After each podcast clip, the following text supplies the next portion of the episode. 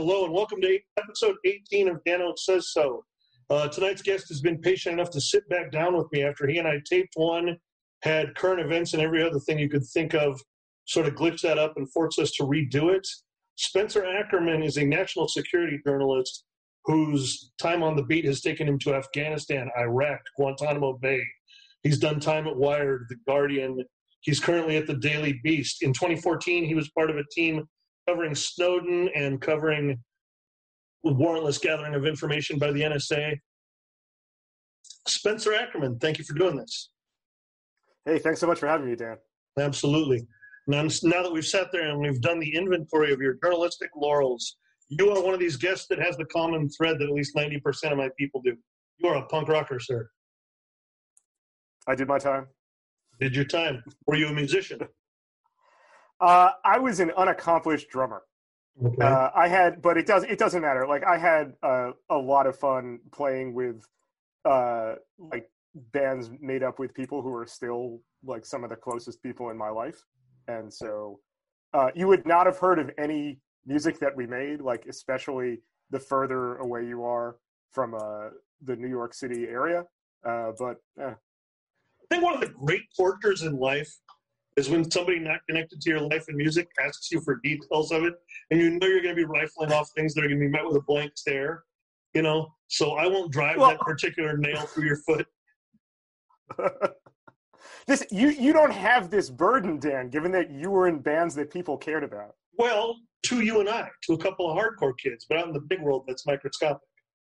You know? No, but yes, does you know at most dozens of people reluctantly watched me play thousands of people enthusiastically both watch and reminisce about you.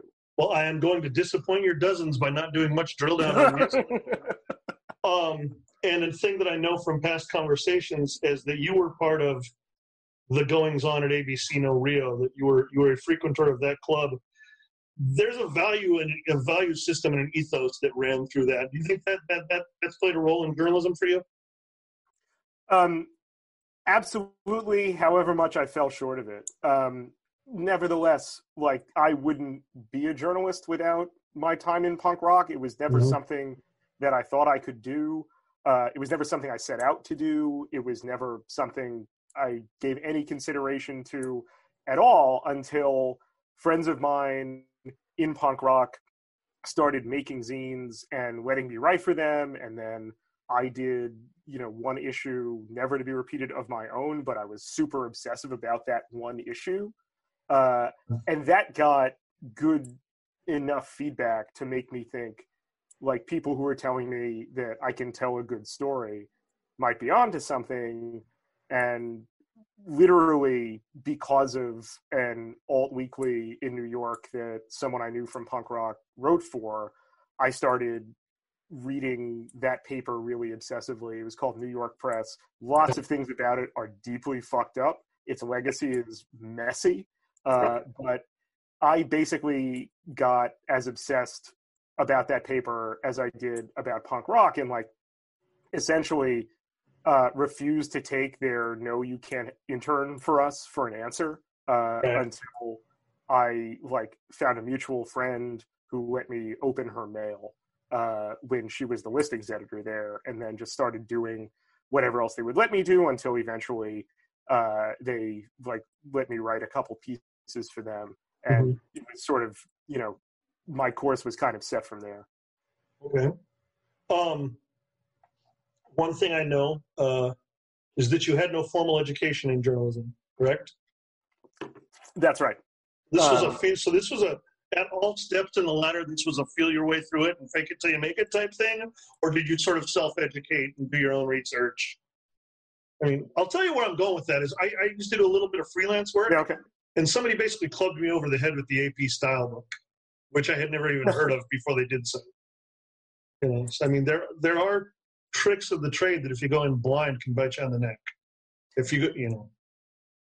Yeah i i can truthfully say I didn't know what I was doing, but that also meant it didn't occur to me that I couldn't do it or that I needed a journalism degree um, to learn how to do it. I just started out like copying people uh, at New York Press uh, whose styles I liked and saw what they were interested in, and that turned me on to stuff. And so mm-hmm. I tried to sort of take something of a pastiche of the way I wrote and the way they wrote and started experimenting with that. And then, you know, the most important thing you can do in journalism is one of the most, I think, you know, difficult things to do in life, which is like really listen to people, uh, as well as kind of conquer uh, your anxiety about talking to strangers. And then eventually, as you know, you go on, you have to sort of force yourself um, to be, you know, more and more impolite with demanding people tell you things in some cases. And punk rock is very good practice for that. Um, but you know, it never. It was probably not going to be in the cards for me to go to graduate school, uh, and particularly graduate school for journalism, and that's that's a whole you know complicated thing also because uh, it's easier for me to not do that because I'm white. Uh, lots of really exceptional uh, non-white journalists and especially black journalists need to go to you know certain graduate programs in order to compensate for an entire industry that's just not inclined to take them seriously or at least as seriously as the median white applicant really? for a job so you'll you'll find you know as, as just part of like the general experience of being black in america where people have to work you know twice as hard to get as far. Um, and you know that is the the other side of you know graduate school. And i bring that up just to not give an impression that like oh no you don't need graduate school at all. Like there are complicated circumstances out there um, that don't necessarily have to do uh, with money but do have everything to do with racial caste and who gets access to what but what it does for me in hearing you say that, and that's not something that's come up between you and I before, is it exposes me to my own sort of naive romanticism about journalism. Because I would sit there and I would think if there is one field where almost as a as, as a means of proof of proving themselves objective and for lack of a cheesier term woke that there would be sort of an unspoken an unspoken wide open door policy for people of color. Uh, that's naive of me, you know, and uh, I'm glad you raised that subject. no, okay, so you raise an interesting point there. Everything fucked up about the world is reflected in journalism. Okay. Uh, it is not by any means an equal field. It is, you know, the longer I'm in this business, the more disillusioned with it I get. But no, uh, it's it's kind of a process of like starting out by telling yourself like ah no you know Chomsky isn't right. This isn't all consent manufacture anyway. Mm-hmm. Um, and then as you like get as far like into this stuff, uh, I've been doing this for 20 years. There's a part of me is like, uh, no, he really had a point there, and it, it's fucked up to be part of this thing. The the positive side of it is compared to other uh, professions, mm-hmm. because, it is much easier uh, to to get in. Uh, the difficulty, meaning like you don't have to necessarily specialize in it. Um, the difficulty there is it is very hard, especially since uh, I started out doing this, given that it's an entirely different journalistic landscape and economic landscape uh, over the last 20 years uh, that it is still not easy, certainly not as easy as it was to get in, but very difficult after the first like rung or twos to progress really? beyond that. And that's exceptionally challenging. That's really a difficult thing. That's a failure of the industry. And that's something that, uh, in my opinion, not enough attention is paid uh, to t- tackling it.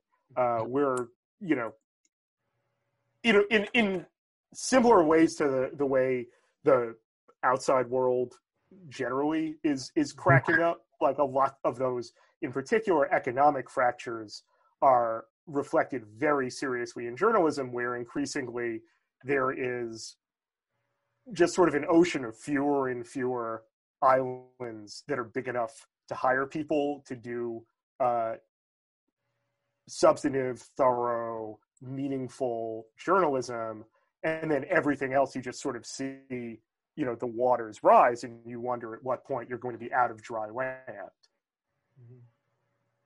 Interesting. Um my education never stops doing these you know. Talk to smart people learn smart things. Um, one of my favorite things about the last time you and i talked was uh, i shared with you content from an old old interview i did with an old old friend ac thompson from ProPublica and uh, first off i love that i caught you off guard with exactly how dirty a punk rocker he is and the fact that he was an avail roadie and everything else but for me the real meat on the bone of that conversation was that I told you he disclosed to me that one of the most toxic things in journalism was, journalism was to have an agenda. And then one of the hardest things for him was to learn to operate without an agenda. You came back with arguably an opposite perspective about journalistic neutralism or journalistic integrity. Would you share that? Yeah, Not thank integrity, you. Um, journalistic neutrality. Yes, um, but you know, integrity is really the key here. Um, first off, it really did blow my mind that that AC uh, was a scene kid. Uh, for those who are not, you know, people who follow bylines in journalism, Mhm. AC Thompson is a tremendous investigative reporter.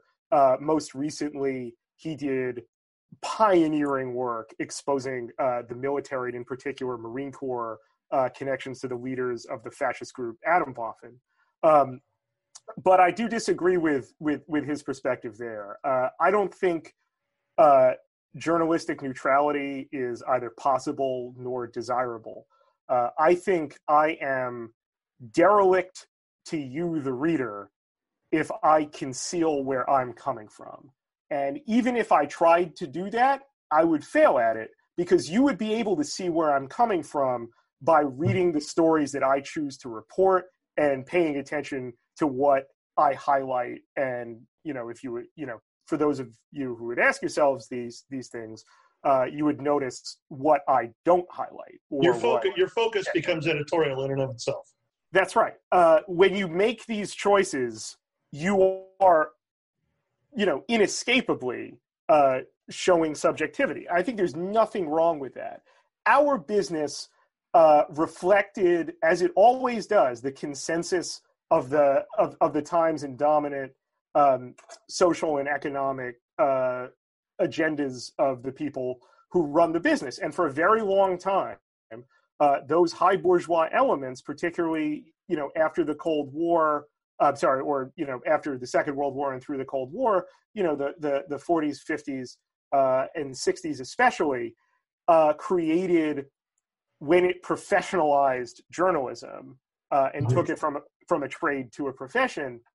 This idea of the view from nowhere, so-called journalistic objectivity, the idea ultimately degenerates into a really dangerous and I think toxic environment where you can show what everyone's perspective is, but you can't demonstrate to a reader what's true.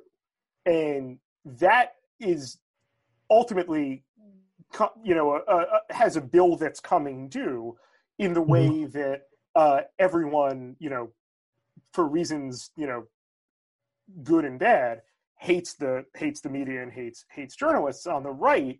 Uh, you get mad at the euphemisms and the evasions as well as what you know you consider a uniform point of view to have a kind of bourgeois liberalism recapitulate itself to you and, and tell you that's sort of the only uh, reality out there.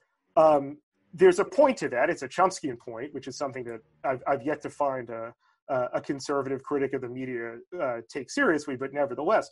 Um, and then, you know, beyond that, uh, you really just stop yourself when when you know you report stories that you believe are crucial uh, at the point like really at the water's edge of saying uh, what reality is. And the the flip side to that the flip side to the the the alternative i'm spelling out is that you really have to do what i mentioned earlier which is listen to people people who uh, do not have perspectives do not have backgrounds uh, and do not have experiences that you share or even necessarily understand you have to go further if you are, you know, doing journalism that rejects objectivity uh, in the direction of rigor and in the direction of balance. And you need to police yourself as you do that, just as as as other readers uh, will give you their feedback, and that will police you. And you have, I think, a greater responsibility um, to listen uh, and second guess yourself uh, and, and ask yourself, you know, do a teardown um, of, of stories after you publish them, particularly after like, you know, an appropriate period of time has passed and ask like, did I really capture that? Did I not? What did I miss? Um, I think the way that uh, mainstream media operates makes it a lot easier to avoid the responsibility of making the critical choices in both uh, rigor uh, and in presentation uh, when it comes to covering these stories. And now you're in a situation where, um, for a variety of factors, to include uh, a dominant, you know, motive of, of media narrative that that I've discussed, uh, just being so widely distrusted uh, mm-hmm. that we're in danger of losing a shared reality, which fundamentally is a perceptual issue rather than an objective fact about the world. Right. Heavy, heavy, heavy ugly food for thought there. And, and, and, and, just to be clear, I don't think that that perspective is the only way of doing journalism. I just want to defend it as a legitimate way of doing journalism amongst many others. There should was, be one way of doing this. I was thrilled to have you put it out there the last time we spoke, and I wasn't going to let you get away tonight without expanding on it. Um, I want to get into a few specific stories of yours and uh, spend a little time on them and then I want to discuss a little bit about what you have coming up in the future. But before that, I want you to share with my viewers, listeners, whatever they are, the tattoo story you shared with me.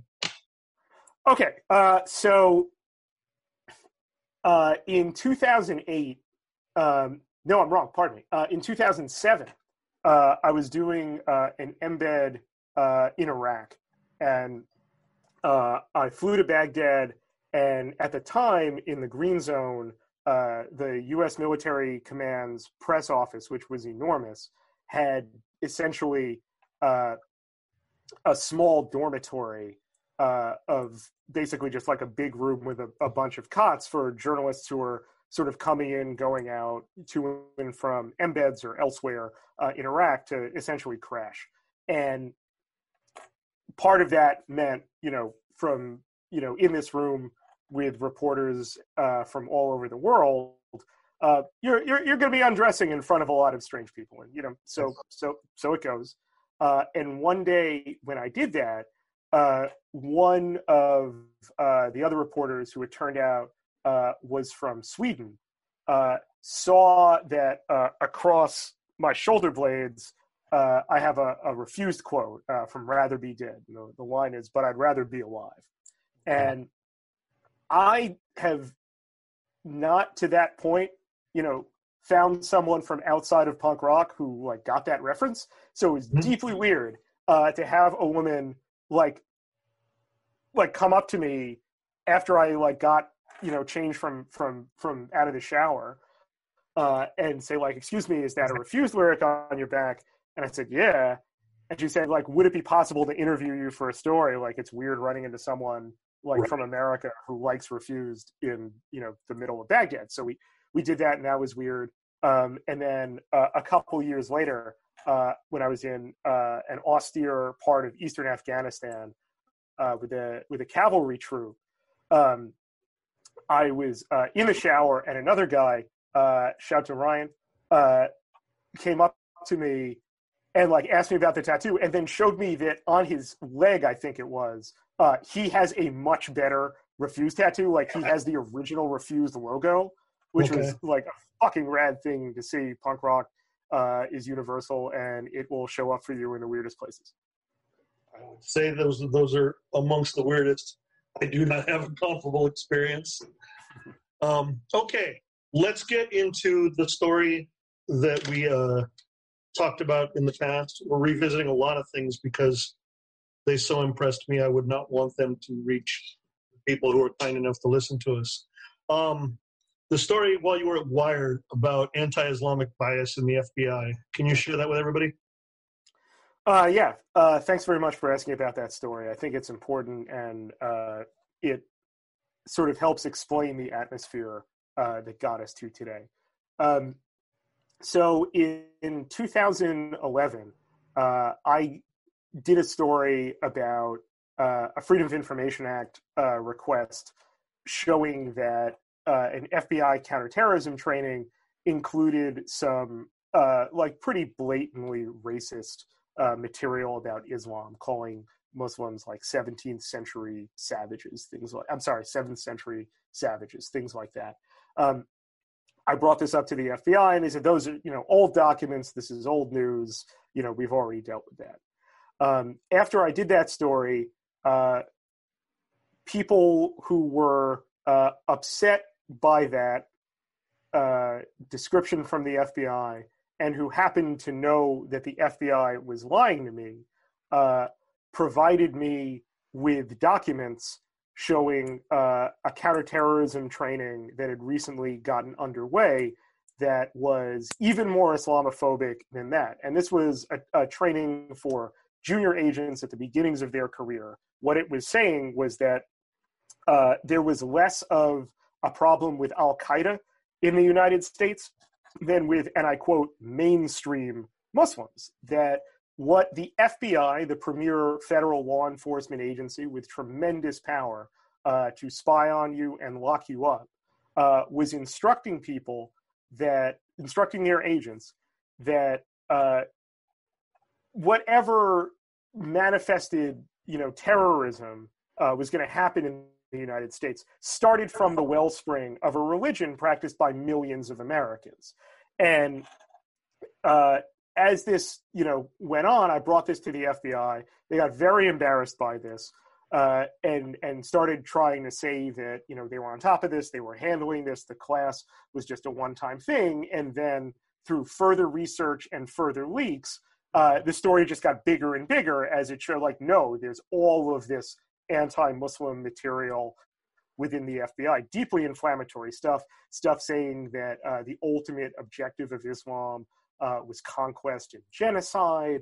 Uh, one from an FBI agent who, as far as I know, is still there, an analyst who has still not been reprimanded from this. Uh, his name is William Gawthrop, and he's from Texas, uh, talking about Islam as the Death Star, uh, really just fucked up stuff. Um, mm-hmm. And it prompted uh, what, in some right wing corners, is still an infamous moment. Uh, I was later told uh, by one of uh, the leading Islamophobes in the United States, an asshole named Robert Spencer, that I was responsible uh, for the Boston Marathon bombing because my reporting contributed uh, to the Obama administration ordering the shit. Wow, I did, I did not know. I did not know about this facet. Yeah, yeah, yeah. In fact, this this person who dared to say that I bore responsibility for the Boston Marathon bombing is cited more. His work cited more than sixty times in the manifesto of Anders Breivik, who murdered children in Norway. Anyway. Mm-hmm. Um heady stuff. Uh, let's move on to uh, the Pulitzer moment, but more so, really, I think you'll end up editorializing if I just kind of turn you loose on mm. Snowden and on the NSA, which is what I would like. Yes, well, uh, so basically, uh, I I uh, had a bit part uh, in the Snowden story, uh, I was the newly hired uh, national security editor for the Guardian. It was a fancy title. It, it just meant I was a national security reporter.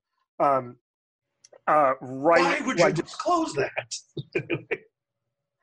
again, this, this this this is one of those things in journalism where like lots of shit is just entirely made up. Uh, yeah. They're they're what counts as editors uh, in mm-hmm. different places is not a standardized thing. Everyone yeah. is just basically flying blind in a lot of really important respects.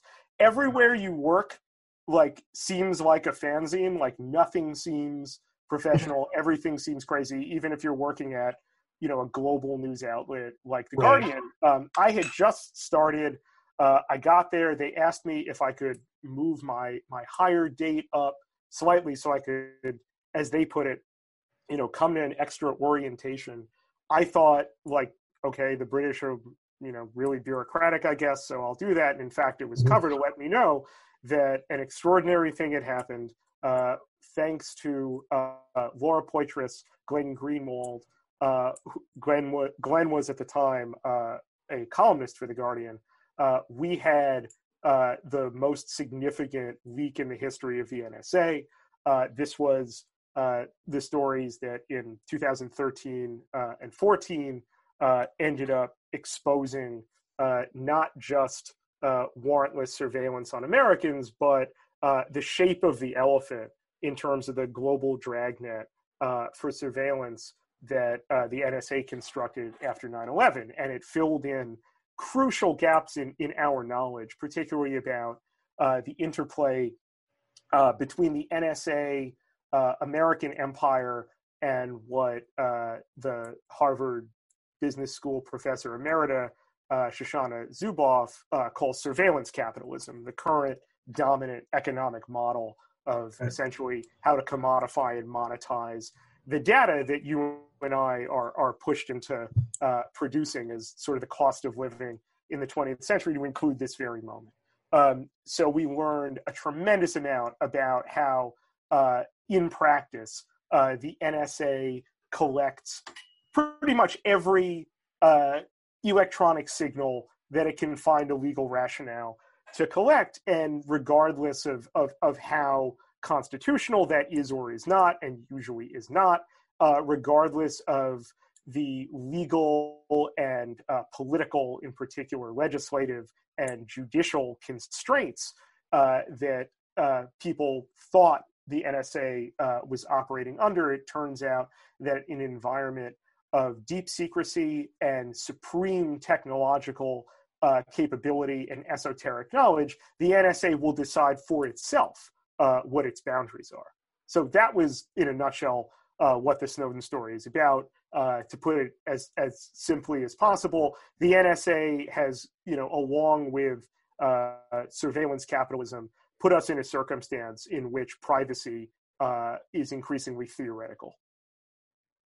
Does not does knowing that does seeing the great and powerful Oz behind the curtain uh, create a certain wariness or a different type of caution in the life of a reporter that maybe you didn't exercise beforehand? Yes, absolutely. Uh, it it taught me um, that I really didn't understand just how insecure my data was, how insecure my communications uh, with sources who I had sworn to protect, uh, in fact, was, and how uh, if I did not change the way I operated, there was no guarantee uh, that all of my information, all of uh, my confidential conversations could be discovered, weaponized, used against the people uh, who had tried to provide me with information to tell the public uh, what they thought the public desperately needed to know.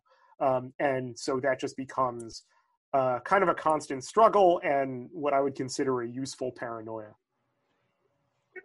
It seems to me that making a career out of your particular sphere of focus, your area of, of expertise or effort, couldn't help but breed kind of a constantly looking over your shoulder type personality. Is that true? Or have you been able to escape that? No, no. Uh, other people are, are going to be able to escape that, but not me. Uh, I've never understood uh, how, like, when Siegel and Shuster came up with Superman, mm-hmm. Uh, they decided that a reporter would be mild mannered. Uh, I know, I, I know some. I don't know many. Uh, the the you know best reporters I know are absolute neurotics. Um, you know, people who suffer from manic depression, mm-hmm. um, people who are are you know trying to to take control of their lives uh, with the existential anxiety of how weighty that in fact is. Um, a lot of people um, who I know from from from journalism have, to some degree or other, intersected with punk rock.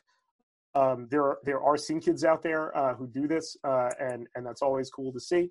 Um, others have uh, you know enough of a of a conversant um, relationship with punk rock, but that's still fun.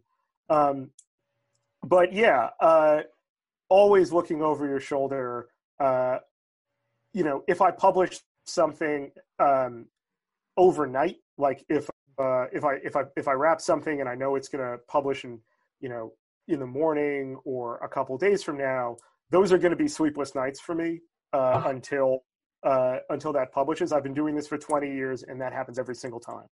And I am by no means the only reporter uh, who experiences that. Uh, early on, uh, someone who had been uh, very generous to me, uh, named John B. Judis, um, shared. he was in he was in his 60s when I when I started doing this, uh, and he let me know after we shared a byline once. I was 23, uh, and I told him uh, how like freaked out I was getting uh, because like this was one of you know my first, if not my actual first cover story, uh, and you know that w- I was just like shitting bricks that I had gotten something wrong and didn't realize it, or there was you know something I wasn't um, properly either apprehending or presenting right. And he told me, and I remember this uh, to this day, that if I was going to be a journalist and I was going to, you know, last in this business, I was going to have to learn to live with a certain low grade anxiety. Wow. And I think he and I have a different understanding of what low grade means. uh, so yeah. Listen, one of, I think one of the the big the big glaring flaws in my interviewing style is if a person gives me an in to just explore the psychobabble and you know peel away their forehead and look at how their brain works. Go ahead. I'll well I'll go all the way down that, but I don't want to do that. And I don't think this can be the last time I interview. I don't want to do that with the remainder of this because you, sir, are working on a book. Yes, thank you very much for bringing that up. Yeah, I would like you to spend some time on that before we get the hell out. All right, thank you, Dan. Uh, if my, you know, I said this the last time, but I'm going to say this: uh, if my 17 year old self uh, could see me now, uh, that's that's pretty amazing. Thank you very much for for being interested in talking uh, about my my boring career at all. Um, self deprecation will serve you well, sir, but I think it's hogwash. Anyway, go on. Anyway, um, uh, next May, uh, I'm going to publish a book called Reign of Terror. Uh, the hmm. book is going to be uh, an extended uh, narrative about uh, how the war on terror and the politics that fueled the the war and that the war in turn unleashes and intensifies becomes a big part of the story uh, for how we get to the America we live in now, uh, where you know we're going to have an election a few days after uh, this airs, and many people uh, in the national security world are expecting some degree of violence, are bracing for it, um, and in general. Uh, the story of how we get here, how we get to Donald Trump in particular, uh, what Donald Trump is a symptom of and what Donald Trump exploits uh, is this attitude of fear and this circumstance of the increasing militarization of American life that occurs and intensifies in a context of a war the United States can never win nor get its way out of. And by never get its way out of, I don't mean uh, that there's an impossibility about it.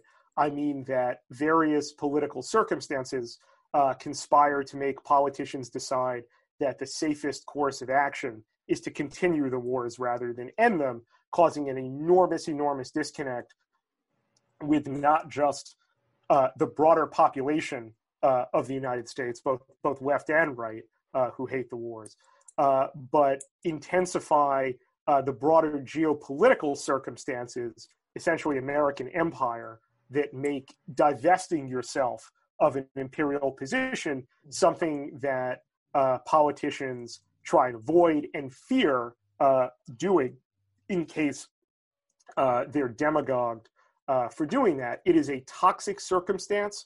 Uh, it is one that keeps the United States uh, murdering people around the globe, declaring that as an exclusively American prerogative uh, and bringing the United States into a circumstance where it invites not just terror attacks, but essentially uh, the desecration of what it says are its ideals and uh, the plunder of its wealth upward. Uh, so that's the book. Um, we're going to be, you know, over the course of of nine chapters, also talking about um, all of the, the the relevant episodes in the War on Terror, all of the infamous moments uh, from uh, detention uh, to torture to mass surveillance to outright war that sort of keep ratcheting in the direction of fascism. Light, breezy stuff. Okay. It is an um, uplifting book. Uh, it's going to be a holiday read uh, going forward, a seasonal uh, story yeah. that I think you know you're, you're going to want to you know pass down to your children you know during tender moments. So you walked right into something I couldn't decide if I was going to ask or not. Now I'm going to ask it. You are a family man, yeah? I am. Yes, I am. I am. I am. Uh, at this point, uh, a daughter guy. Mm-hmm. I, I I think is is how to describe myself. Okay, well, does that ever give you pause in your chosen career? The implications of your work ever make you think about make you think about the you know the life at home and how you're impacting it? I don't understand things well enough to know if that's a dumb question. It just at this level of elevation it occurs. It's it's not a it's not a dumb question at all. Okay. We having a connectivity issue here?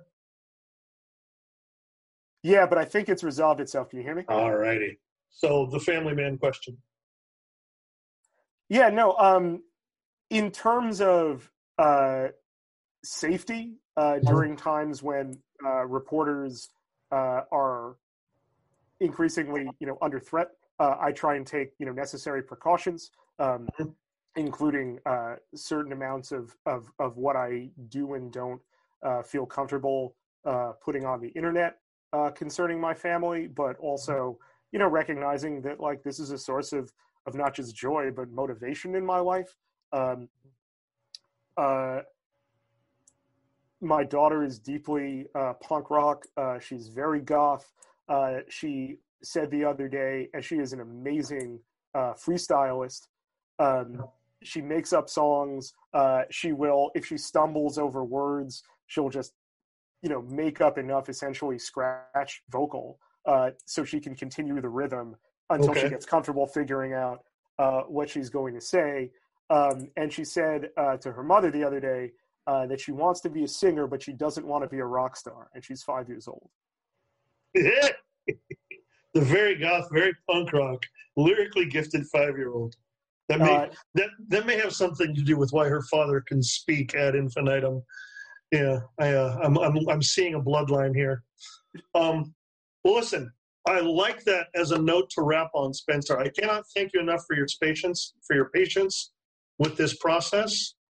Um, you know damn well I'm going to bug you again as current events inspire it. But for now, I'd like to say, everybody, that is episode 18 of Nano Ociso and Spencer Ackerman. Thank you so much. Dan, uh, the pleasure's all mine. Uh, I can't believe I'm doing the Dan O'Mahony podcast. Uh, that is crazy. Uh, it's been uh, uh an enormous, enormous thrill. Uh, so yeah, anytime, uh, I, it, would, it would be my pleasure. People are going to make fun of me for that, sir. Thank you. Doesn't mean I don't enjoy it. All right, take care, Spencer. You too, Dan. See you.